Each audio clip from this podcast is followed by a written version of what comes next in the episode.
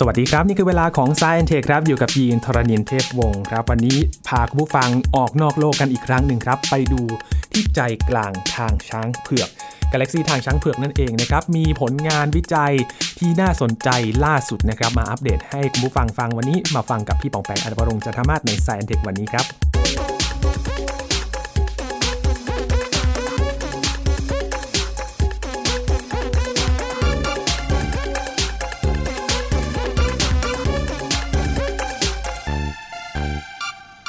าคุณผู้ฟังมาท่องอวกาศกันอีกสักครั้งหนึ่งนะครับ พาไปที่ใจกลางของกาแล็กซีทางช้างเผือกนะครับไม่ได้ตามรอย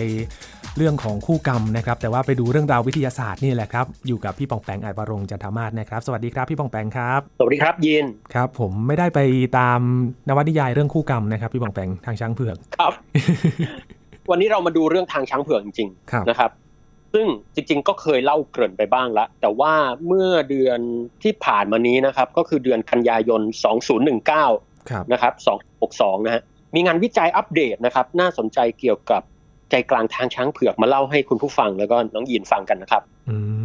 ม มีเรื่องอะไรที่น่าสนใจบ้างครับ อย่างนี้ครับ เดี๋ยวผมเกริ่นชื่อก่อนแล้วเดี๋ยวจะ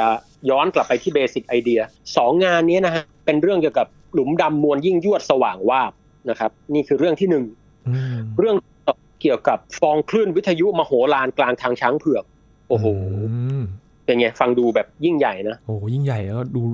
น่าตื่นเต้นน่าตื่นตามากเลยครับ ครับ เดี๋ยวอธิบายอย่างนี้ก่อนครับ เราเราเบสิกไอเดียปูนิดนึงก่อนแล้วกันว่าทางช้างเผือกนะครับก็คือกาแล็กซีที่มีดาวฤกษ์ประมาณแสนล้านดวงเนาะครับดาวฤกษ์แบบดวงอาทิตย์บ้างใหญ่บ้างเล็กบ้างนะฮะเกาะกลุ่มกันเป็นโครงสร้างเหมือนจานหมุนไปหมุนหมุนหมุนหมุนหมุนหมุนเนี่ยนะฮะครับ เจ้าจานตัวเนี้ยมีเส้นผ่านศูนย์กลางประมาณ 2 0 0แสนปีแสงนะครับอืมดังนั้นถ้าเราวัดจากตรงกลางจานมาถึงขอบจานเนี่ยก็ประมาณแสนปีแสงครับนะฮะแสนปีแสง ทีนี้ระบบสุริยะของเราเนี่ยอยู่ห่างจากใจกลางมาประมาณ1ส่วน4นะฮะเมื่อเทียบกับรัศมีก็คือประมาณ 26,000 ปีแสงครับทีนี้ 26,000 ปีแสงเทียบกับตรงกลางห่างจากตรงกลางมา 26,000 ปีแสงเนี่ยมันก็ไกลเนาะโอ้โหดังนั้นการจะมองเข้าไปตรงกลางให้ได้เนี่ยเป็นเรื่องที่ท้าทายมาก เพราะว่าระหว่างทางในการมองเข้าไปตรงกลางเนี่ยนอกจากจะมีฝุ่นมากมายมหาศาลหนาเตอะแล้วนั่นคือฝุ่นเนี่ยปกติมันมันเบาบางมาก แต่พอมันหนาประมาณ 26,000 ปีแสงเนี่ยมันถือว่าหนามาก มันบังเราจนแบบแทบจะมองตรงกลางไม่เห็นเลย อืมฝุ่นเล็ก ๆ พอมันไปเกาะกลุ่มรวมกันหนาๆแบบนี้มันก็มันก็ดูหนาเหมือนกันใช่ฝุ่นเนี่ยความหนาแน่นต่ำมาก แต่ว่าครับพอพอหนามากๆ มันก็มีปัญหาในทำให้เราแบบ มองผ่านมันไม่ได้นะครัฮะบทีนี้ที่น่าสนใจคือไม่ใช่แค่ฝุ่นอย่างเดียว แต่รอบๆ ใจกลางทางช้างเผือกก็มีดาวฤกษ์เยอะ ซึ่งไอ้พวกเนี้ยก็ยังมาบดบังอีกโอ้โหครับกลายเป็นว่าใจกลางอืมกาแล็กซี่เราเนี่ยแทนที่เราจะเข้าใจมันเป็นอย่างดี เรากลับเข้าใจมันน้อยอืมนะฮะเพราะว่าโอ้โห ถ้าเราจะมองเข้าไปเนี่ยมันเหมือนมองผ่าน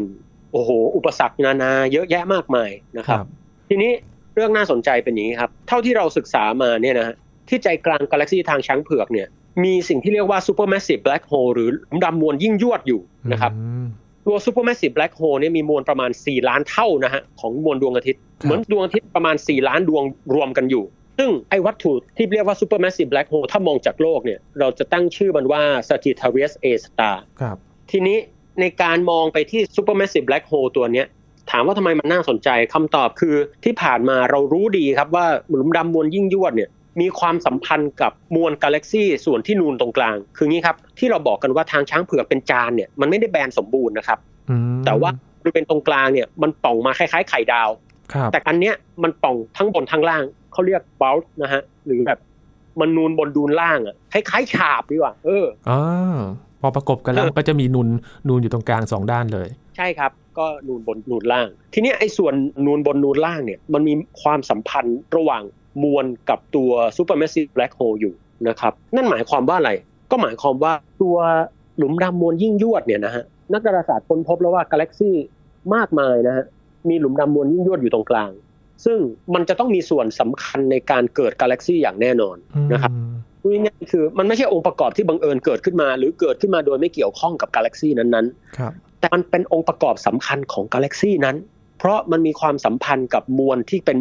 ส่วนนูนตรงกลางของกาแล็กซี่นึกออกไหมฮะอืครับมันไม่ได้แบบเกิดขึ้นมา r รนดอมนะครับแต่มันเกิดอย่างมีความสัมพันธ์กัน แต่ทั้งนี้ทั้งนั้นเรายังไม่รู้ว่ามันสัมพันธ์กันอย่างชัดเจนอย่างไรนะฮะครับกาแล็กซี่ของมันเนาะมันก็ต้องมีจุดกำเนิดที่เฉพาะตัวของมันใช่ครับ ซึ่งกำเนิดของกาแล็กซี่เนี่ยเข้าจริงก็เป็นสิ่งที่เรายังไม่ชัดเจนนะว่ามันเกิดขึ้นมาได้อย่างไรนะฮะแต่ว่าการศึกษาหลุมดำมวลยิ่งยวด ซึ่งเป็นองค์ประกอบสำคัญ เพราะว่ามวลมันก็เยอะมากเมื่อเทียบกับดาวฤกษ์นะครับ แต่เมื่อเทียบกับกาแล็กซี่เองเนี่ยมวลของมันก็ไม่ได้เยอะอะไร แต่ว่ามันเป็นองค์ประกอบสำคัญดังนั้น เราควรศึกษามันอืมทีนี้ตัวหลุมดำมวลยิ่งยวดเนี่ย โดยทั่วไปเนี่ยเราอาจจะแบ่งได้สองแบบนะฮะแบบ active กับไม่ค่อย active เท่าไหร่ครับนะฮะแบบที่ active เนี่ยนะครับจริง ๆ ต้องบอกว่าทุกทุกแบบเนี่ยมันก็จะมีมวลสารวนอยู่รอบๆมันนะฮะแล้วมวลสารที่วนอยู่รอบๆเนี่ย ถ้ามันตกลงไปในหลุมดำเยอะเนี่ย มันก็จะก่อให้เกิดการปะทุของพลังงานบริเวณขอบเยอะ ซึ่งไอ้เจ้าแบบแอคทีฟเนี่ยมันจะปะทุแรงมากจนเกิดเป็นเจ็ตพุ่งออกมาตรงกลางคล้าย ๆ กับ ถ้ามองฉาบอย่างที่บอกนะฮะถ้ากาแล็กซี่เหมือนฉาบ ตัวหลุมดำมวลยิ่งยวดเนี่ยอาจจะมีการพุ่งลำพลังงานออกมาตรงข้ามกับอยู่ในแนวตั้งฉากกับส่วนนูนคล้ายๆกับลูกข่างอะนะครับยินครับท่านผู้ฟังลองนึกภาพดูแล้วกันว่า ถ้าเราเอาฉาบมาทำเป็นลูกข่าง แล้วตัวแกนที่เราเอาไม้ปักลงไปให้มันหมุนเนี่ยตรงเนี้ยมันจะเป็นลำลำพลังงานพุ่งออกมาแรงมากเลยนะฮะไอ้พวกนี้เราเรียกกาแล็กซี่แบบแอคทีฟครับ ทางช้างเผือกไม่ค่อยแอคทีฟครับ แต่ว่ามันก็มีพลังงานปลดปล่อยออกมาอยู่แล้วนะฮะอืมทีนี้ถามว่าพลังงานที่ปลดปล่อยออกมาบริเวณขอบหลุมดำเนี่ยมันเกิดจากอะไรคำตอบก็อย่างที่บอกครับ มันมีมวลสารวนอยู่รอบๆ แล้วมวลสารเหล่าเนี้ยมันโดนแรงโน้มถ่วงดูดอย่างรุนแรง แล้วก็เกิดแรงทายตู้นะฮะที่ทำให้มวลสารเหล่าเนี้ยเกิดความร้อนจัด แล้วมันก็เปล่งพลังงานออกมา มหาศาลเลยอืมพลังงานเนี้ย ถามว่าคงที่ไหมยินว่ามันปล่อยเท่าเดิมตลอดไหมครับไม่ครับ อ่าไม่มันก็มีขึ้นขึ้นลงลงบ้าง เราครับเรียกว่าเกิดการแปรผันนะครับ อยู่มมากอยู่แล้ว ความน่าสนใจอย่างนี้ครับ เมื่อไม่นานมานี้เองนะครับ นักดาราศาสตร์เขาใช้กล้องโทรทัศน์ขนาดใหญ่นะครับ ชื่อกล้องโทรทัศน์เค้กครับ ถ้าท่านใดสนใจก็ไปศึกษาอ่านเพิ่มได้นะฮะกล้องโทรทัศน์โทรทัศน์นี้ชื่อ KECK นะครับ หรือ K Observatory นะฮะครับ เขาเป็นกล้องโทรทัศน์ที่ตรวจจับรังสีอินฟราเรดรอบๆหลุมดำมวลยิ่งยวดนะนะฮะจริงๆก็ใช้ในการตรวจจับหลาย ๆ อย่างในกาแล็กซีนะครับ แต่ว่าในที่นี้เราค้นพบว่ามันตรวจจับอินฟราเรดออกมาครับ แล้วมันดันสว่างกว่าค่าสูงสุดที่เคยมีมาประมาณ2เท่านะฮะครับ ซึ่งเนี่ยเป็นเรื่องน่าสนใจมากว่าเฮ้ยทำไมจู่ๆมันสว่างวาบขึ้นมา เกิดอะไรขึ้นนะครับอืมนักดาราศาสตร์เดากันนะครับ เดาอย่างมีหลักการว่า มันอาจจะเกิดมวลสารปริมาณมหาศาลไหลลงสู่หลุมดำนะฮะค่อยๆไหลทีละนิดทีละนิดแล้วก็ไหลไหลลงอย่างต่อเนื่อง พอไหลลงมากๆเข้า มันก็เกิดการปะทุของพลังงานออกมานะฮะอืมหรืออาจจะเกิดจากแก๊สที่มันปะทุขึ้นมาแบบผิดปกติ แต่ไม่บ่อยนักครับถามว่าเป็นแบบไหนคำตอบคือไม่มีใครรู้นะครับ เพราะว่าตอนเนี้ยการตรวจจับสิ่งเหล่านี้มันเป็นสิ่งที่ค่อนข้างใหม่มาก แล้วก็เรียกว่าเรา เราต้องเก็บข้อมูลให้มากกว่านี้ ตอนนี้ข้อมูลเกี่ยวกับหลุมดำมวลยิ่งยวดเนี่ยน้อยมากครับนะฮะอืมก็คือข้อมูลก็อาจจะยังสรุปไม่ได้ ก็ต้องอาศัยการศึกษาต่อไปเรื่อยใช่ครับ ที่จริงแล้วอันนี้ย้อนนิดหนึ่งดีกว่า เมื่อประมาณเดือนตุลาคมปี 2018 เนี้ยก็ปีหนึ่งพอดี ก็มีงานวิจัยหนึ่งที่น่าสนใจเหมือนกันนะครับ แต่เกิดออกไปกับหลุมดำมวลยิ่งยวดที่ห่างออกไปฮะๆครับคือคือพูดง่ายๆคือที่กาแล็กซี่อื่นเนี่ย นะฮะซึ่งอยู่ห่างจากโลกออกไปมากพอสมควรเลยนะครับ มีการค้นพบนะฮะว่ามีสสารเนี่ยตกลงไปในหลุมดำมวลยิ่งยวดด้วยความเร็วประมาณ 90,000 กิโลเมตรต่อวินาทีโอ้โหต่อวินาทีด้วย แค่เก้าหมื่นก็เยอะแล้วเก้าหมื่นกิโลเมตรต่อวินาทีด้วย ใช่ฮะซึ่งเรียกได้ว่าประมาณ 30%ของความเร็วแสง 30%ของความเร็วแสงนะถือว่าครับเป็นความเร็วที่สูงมาก ซึ่งมันน่าสนใจตรงที่ว่า เขาสามารถวัดการหมุนแล้วก็ตกลงไปอย่างรุนแรงตัวเนี้ยได้ครับแล้วก็น่าสนใจมากว่าพอตกลงไปแล้วเนี่ยแน่นอนมันก็ต้องมีพลังงานปะทุออกมาอะไรมากมาย ซึ่งตรงเนี้ยเมื่อปีก่อนเนี่ยก็เป็นเรื่องฮือฮาเพราะว่าน้อยครั้งที่เราจะเห็นธรรมชาติสร้างความเร็วในระดับนี้ขึ้นมาได้ครับนะครับแต่ในปีนี้นะฮะอย่างที่บอกงานวิจัยล่าสุดที่บอกว่าจู่ๆหลุมดำมันสว่างวาบขึ้นมา เราก็ไม่รู้ว่า มวลแก๊สเนี่ยมันค่อยๆไหลอย่างต่อเนื่อง แล้วก็พอถึงจุดหนึ่งมันก็สว่างวาบขึ้นมา หรือจู่ๆแก๊สปะทุขึ้นมาของมันนะฮะครับทั้งนี้ทั้งนั้นผมก็ต้องเรียนให้ท่านผู้ฟังทราบนิดหนึ่งว่า เรื่องนี้นะครับมันไม่เกิดอันตรายต่อโลกเรานะครับอืมย้ำรอบนะฮะว่าไม่เป็นอันตรายต่อโลกเรา คือพอดีเวลามีข่าวดาราศาสตร์อะไรขึ้นมาเนี่ยบางครั้งก็จะมีวิทยาศาสตร์เทียมนะฮะงอกออกมาอย่างรวดเร็วนะฮะว่า โอ้ โลกเราต้องระมัดระวังหลุมดำนะครับ โน่นนี่นั่น ทั้งที่จริงๆ หลุมดำเนี่ยมันห่างจากเราไปตั้งเท่าไหร่ฮะยินสองหมื่นหกพันปีแสงอะ่ะโอ้โหมันไกลมากเลยนะ มันไกลแล้วเอาง่ายๆฮะหลุมดำหลุมเนี้ยมันวิ่งเข้าหาโลกของเราตอนนี้นะครับ มันก็ต้องใช้เวลา แล้วถ้ามันวิ่งเข้ามาด้วยความเร็วเท่าแสงก็ต้องใช้เวลาอีกตั้งสองหมื่นหกพันปีกว่ามันจะคืนโลกเราเข้าไปอืมดังนั้นสิ่งที่เราเห็นในเอกภพโดยเฉพาะหลุมดำมวลยิ่งยวดเนี่ยนะฮะ มันเป็นปรากฏการณ์ที่เกิดขึ้นในอดีตเมื่อโอ้โหนานมากแล้ว อันนี้ผมก็ไม่ชัดเจน คือนักดาราศาสตร์ก็ยังไม่ชัดเจนว่า ปรากฏการณ์ที่ก่อให้เกิดการสว่างวาบเนี่ยมันเกิดขึ้นเมื่อไหร่บางทีมันอาจจะเกิดขึ้นเมื่อเป็นล้านปีมาแล้วก็ได้เนาะครับดังนั้นก็เวลามีใครพูดอะไรที่เกี่ยวข้องกับ โอ้หลุมดำเหล่านี้มีอันตรายอะไรพวกเนี้ยนะฮะก็ให้คิดไว้ก่อนนะครับว่าไม่ไม่ไม่ใช่เรื่องจริงนะครับ อันนี้ผมต้องเบรกไว้เพราะว่าข่าวพวกนี้มันมักจะมีมาเป็นระยะเนาะครับแล้วก็คนก็แตกตื่นกันไป ก็ขนาดโอเคคลื่นความโน้มถ่วงที่กว่าจะมาถึงโลกของเราก็ใช้เวลานานพอสมควรเลยพี่ปองแปงโอ้เป็นเป็นล้านปีอะฮะครับใช่ ซึ่งอืมบางคนก็บอกว่าโอ้คลื่นความโน้มถ่วงเนี่ยมีอันตรายต่อโลกเรา ทั้งที่จริง ๆ แล้วเนี่ยคลื่นความโน้มถ่วงที่เราตรวจจับได้เนี่ย มันกระเพื่อมในระดับอะตอมเท่านั้นเองอืมอืมนะฮะดังนั้นมันไม่เกิดปัญหาอะไรต่อการดำรงชีวิตของมนุษยชาติแน่นอนอืมนะครับ เพราะฉะนั้นวางใจได้ วางใจได้ครับระมัดระวังอุบัติเหตุทางถนนอย่างเงี้ยดีกว่าครับนะฮะข่าวเรื่องต่อไปครับยีน อันนี้น่าสนใจมาก เพราะว่าอย่างที่บอกว่ากลุ่มดำมวลยิ่งยวดเนี่ยเราตรวจจับมันยาก แล้วตรวจจับทีนึงก็เป็นข่าวใหญ่ในทางดาราศาสตร์นะฮะงานนี้เนี่ยนักดาราศาสตร์ 15 สถาบันทั่วโลกนะครับ ช่วยกันครับคราวนี้ เป็นความร่วมมือยิ่งใหญ่มาก ใช่ครับ ก็ช่วยกันเก็บข้อมูลวิเคราะห์อย่างยิ่งใหญ่ เพราะว่าประเทศเดียวเอาไม่อยู่แล้วฮะครับเพราะว่าครั้งนี้เนี่ย หลุมดำมวลยิ่งยวดนะฮะครั้งนี้เขาใช้เครือข่ายกล้องโทรทัศน์วิทยุชื่อเมียแคทครับเครือข่ายกล้องโทรทัศน์วิทยุเมียแคทเนี่ยนะฮะก็เมียแคทนี่ก็เป็นชื่อสัตว์ในแอฟริกานะฮะที่เป็นตัวคล้ายๆอังพรเนาะโอ้ถึงว่าเวลาชื่อคุ้นอ่าใช่ตัวมันจะแบบน่ารักน่ารัก แล้วก็แบบยืนสองขาเคยเห็นในรูปไหมฮะๆครับเครือข่ายกล้องโทรทัศน์วิทยุนี้ก็อยู่แอฟริกาใต้ครับประกอบไปด้วยกล้องโทรทัศน์ 64 ตัวทำงานร่วมกันฮะอืม64 ตัวเลยนะโอ้โห แน่นอนครับ เวลาเราเก็บข้อมูลมาได้เนี่ย เคยเห็นเวลาเราดูภาพยนตร์เนี่ยฮะเวลามีคดีความอะไรสักอย่างหนึ่งแล้วแบบทนายเขาก็จะได้เอกสารมาเป็นมาเป็นลังๆเคยเห็นไหมฮะครับยินเป็นตั้งๆเลยนะเป็นตั้งๆมานั่งอ่านกันแบบอดหลับอดนอน ข้อมูลทางดาราศาสตร์นี่ก็เหมือนกันเพราะเขาต้องเก็บอย่างต่อเนื่องจริงไหมครับครับซึ่งเจ้ากล้อง MeerKAT เนี่ยก็เก็บคลื่นวิทยุในช่วงความยาวคลื่น 23 เซนติเมตรมาศึกษานะฮะอืมว่าทำไมต้อง 23 เซนคำตอบคือ มันเป็น ความยาวคลื่นในช่วงที่อิเล็กตรอนมีพลังงานสูงนะฮะคืออิเล็กตรอนเนี่ยนะครับเวลามันเข้าไปในสนามแม่เหล็ก มันจะแผ่ความยาวคลื่นช่วงนี้ออกมา เราเรียกว่า synchrotron radiation ครับนะฮะอันนี้บอกศัพท์เทคนิคไว้นิดนึงสำหรับคนที่สนใจ แต่ว่าท่านผู้ฟังที่อาจอยากจะไม่ไม่สนใจนักก็รู้แค่ว่ามันตรวจจับคลื่นวิทยุในช่วงความยาว 23 เซนนะฮะครับซึ่งคลื่นช่วงนี้มันทะลุผ่านฝุ่นได้อ่าทีนี้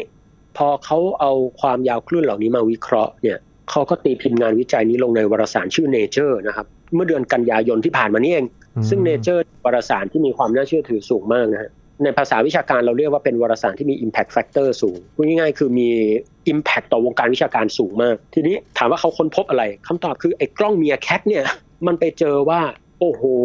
ที่ใจกลางทางช้างเผือกเนี่ยนะครับ มันดันมีโครงสร้างคล้ายกับฟองนะฮะโป่งขึ้นมาครับ จากตรงกลางนะฮะครับเป็นคลื่นวิทยุใหญ่มาก แบบปรากฏออกมาในทิศทางตั้งฉากอีกแล้วนะฮะ กับตัวแผ่นกาแล็กซี่ของเรา ซึ่งไอ้เจ้าฟองเนี้ยมันโป่งขึ้นมาสองด้านเหมือนนาฬิกาทรายเลยฮะยินอืมแล้ว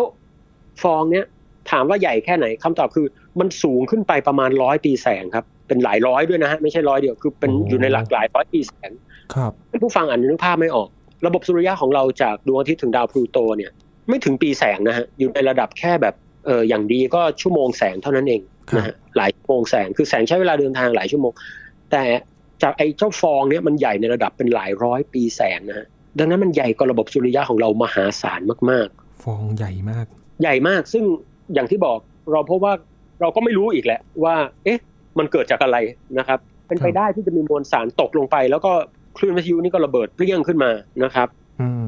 แต่ถามว่าเกิดจากอะไรกันแน่ตรงเนี้ยก็ยังไม่มีใครทราบ แต่ที่ผมมาเล่ามันเป็นอย่างนี้ครับ มันเหมือนกับทุกวันเนี้ยเราพยายามเก็บข้อมูลต่างๆ ให้มากที่สุดไว้ก่อนครับ เพื่อที่เราจะได้สร้างแบบจำลองที่ชัดเจนนะครับและนำมาซึ่งความเข้าใจว่าหลุมดำมวลยิ่งยวดเนี่ยมันเกิดขึ้นยังไงกันแน่ ซึ่งทุกวันนี้เราก็ยังไม่รู้ว่าหลุมดำมวลยิ่งยวดเนี่ยเกิดขึ้นได้อย่างไรนะฮะและเราก็ต้องการรู้ด้วยนะครับว่าตัวกาแล็กซีทางช้างเผือกเนี่ยเกิดขึ้นจากอะไรกันแน่ และกาแล็กซีอื่นๆ มีเกิดขึ้นได้อย่างไรกันแน่ อันนี้ก็เป็นสิ่งที่เราเราอยากรู้กันมาตลอดเหมือนกันครับยินอืม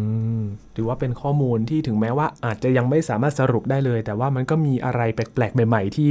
นักฟิสิกส์นักดาราศาสตร์นี่เรียกได้ว่าน่าจะตื่นเต้นกันพอสมควรเลยนะครับพี่ปองแปงตื่นเต้นฮะอะไรที่เกี่ยวข้องกับหลุมดำหรือโดยเฉพาะอย่างยิ่งหลุมดำมวลยิ่งยวดที่ตรวจจับยากน่าสนใจ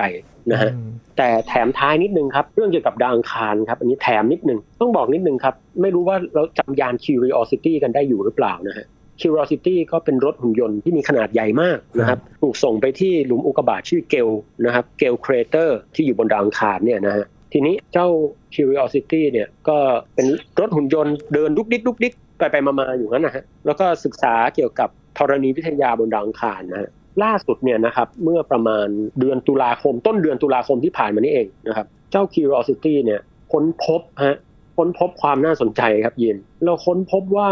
ที่ Gale Crater หรือหลุมอุกกาบาต Gale เนี่ยนะครับน่าจะมีสิ่งที่เรียกว่าเหมือนเป็นโอเอซิสโบราณนะฮะที่นั่นอยู่หลังจากวิเคราะห์หินวิเคราะห์อะไรต่างๆ ที่หลุมอุกกาบาตเกลเนี่ยเราค้นพบว่ามันน่าจะมีคล้ายๆ กับเป็นทะเลสาบเกลือนะฮะขนาดใหญ่เลยอยู่ที่หลุมอุกกาบาตนั้นครับยินโอ้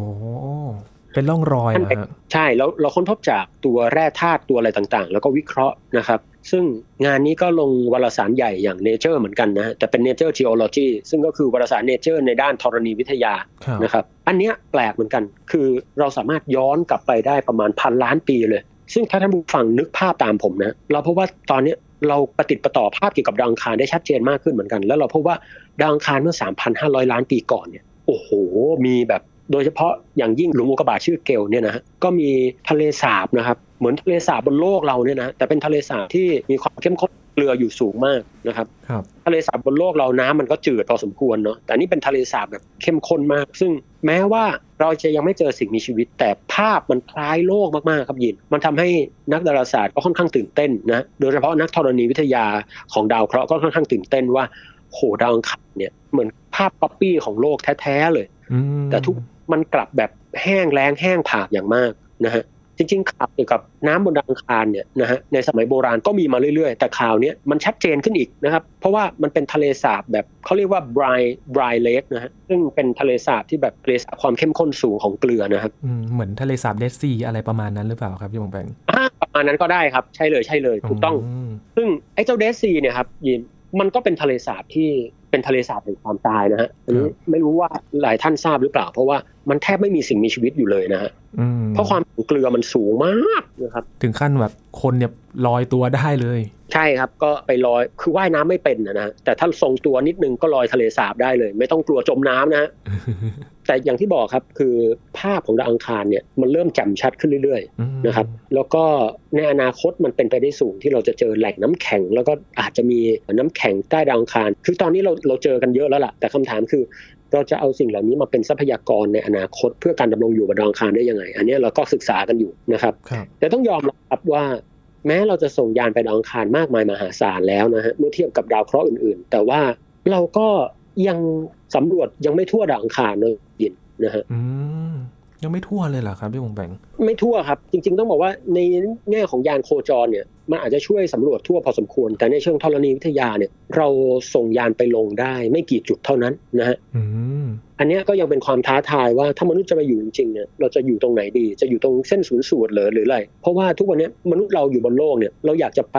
ประเทศอื่นแล้วก็บินได้ใช่ไหมฮะแล้วก็นั่งเครื่องบินเอาแต่ดาวอังคารเนี่ยลงแล้วลงเลยนะอย่างน้อยก็ในช่วงแรกๆก็ต้องเหมือนกับไปเป็นอารยธรรมเมื่อหลายพันปีก่อนที่เรายังไม่มีเครื่องบินนะฮะเพราะว่าพอลงไปแล้วเนี่ย เรายังไม่มีเครื่องบินสัญจรไปมาระหว่างดาวอังคารเนาะครับดังนั้นการเลือกทำเลที่เราจะไปปักหลักอยู่เนี่ยเป็นเรื่องน่าสนใจมาก ซึ่งอย่างที่บอกครับ ตอนเนี้ยเราก็กำลังศึกษากันอยู่ครับยินอืมแต่ก็น่าสนใจนะครับพี่บองแปงว่าเราจะเลือกจุดตรงไหนบนดาวอังคารเนี่ยเป็นจุดแรกเลยที่เราจะปักหลักปักฐานกันก่อน ใช่ครับ น่าติดตาม เพราะว่าดาวอังคารก็ยังมีอะไรที่ถึงแม้ว่าเราจะค้นพบไปเยอะก็จริงอย่างที่พี่พี่ปองแปงบอกไปแต่ว่ามันก็ยังมีอะไรที่รอให้เราได้ตื่นตาตื่นใจ แล้วก็มีอะไรที่ยังไม่รู้อีกหลายอย่างเหมือนกัน ใช่ครับ ทิ้งท้ายนิดเดียวครับว่าเดี๋ยวครั้งหน้าฮะเรามาตามสัญญาเนาะครับก็คือเราจะกลับมาที่ซีรีส์ของระบบสุริยะนะครับ ซึ่งคราวก่อนเราเล่าเรื่องดาวอังคารแล้วก็ดาวพฤหัสไปละแต่ว่าอย่างที่บอกว่าระหว่างดาวอังคารกับดาวพฤหัสก็มีดาวเคราะห์น้อยอยู่ นะฮะซึ่ง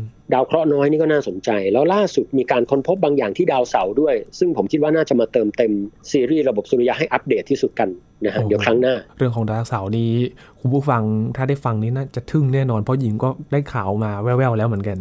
โอ้เหรอครับ อันนี้ยินได้ข่าวว่าไงฮะเนี่ยดวงจันทร์ของดาวเสาร์โอ้เพิ่มอีกแล้วใช่ครับใช่ฮะแล้วคนค้นพบเนี่ยก็เป็นคุณเชฟพาร์ดเนี่ยนะครับเขาก็ขยันค้นพบดวงจันทร์เหลือเกินคือก็ไม่รู้ชีวิตแก ทำไมสนใจขนาดนี้เรื่องนี้จริงๆน่าน่าสัมภาษณ์แกนะอืมเรียกว่าเขาเพราะว่านั่งเฝ้าเลยไหมครับพี่ปองแปงนั่งเฝ้าจดจ่อเลยว่ามีดวงจันทร์เพิ่มอีกไหมใช่ฮะเขาเขาสนใจดวงจันทร์มาโดยตลอดนะครับแล้วก็ค้นพบดวงจันทร์ดาวพฤหัสเพิ่มเป็นสิบดวงล่าสุดนึกไม่ไม่นาน ก็เจอดวงจันทร์ดาวเสาร์เพิ่มอีกตั้งเยอะตั้งแยะอืมซึ่งโอ้โหกว่าจะหาเจอสักดวงก็ยากแล้ว อันนี้เจอเป็นสิบสิบดวงเก่งมากเลยครับนะครับโอ้โหเดี๋ยวเรามาอัปเดตกันคราวหน้าครับเดี๋ยวกลับมากันอีกครั้งหนึ่งนะครับ กับซีรีส์เรื่องของการสำรวจระบบสุริยะจักรวาลนะครับ อันนี้เรามาเบรกให้คุณผู้ฟังได้มีเรื่องราวที่น่าสนใจก็ถือว่าเป็นข่าวอัปเดตกันก่อน เพราะว่าเกิดขึ้นในช่วงนี้พอดีด้วย ครับผมครับ วันนี้ขอบคุณพี่ปองแปงมาก ๆ เลยนะครับ ครับยินครับยินดี ครับ สวัสดีครับ นี่คือ s ซ i e n Tech ประจำวันนี้นะครับ คุณผู้ฟังติดตามรายการได้ที่ thaipbsradio.com นะครับ ช่วงนี้ยินทรณินเทพวงศ์พร้อมกับพี่บองแปงอัดวรงจันทมาศลาคุณผู้ฟังไปก่อนนะครับ สวัสดีครับ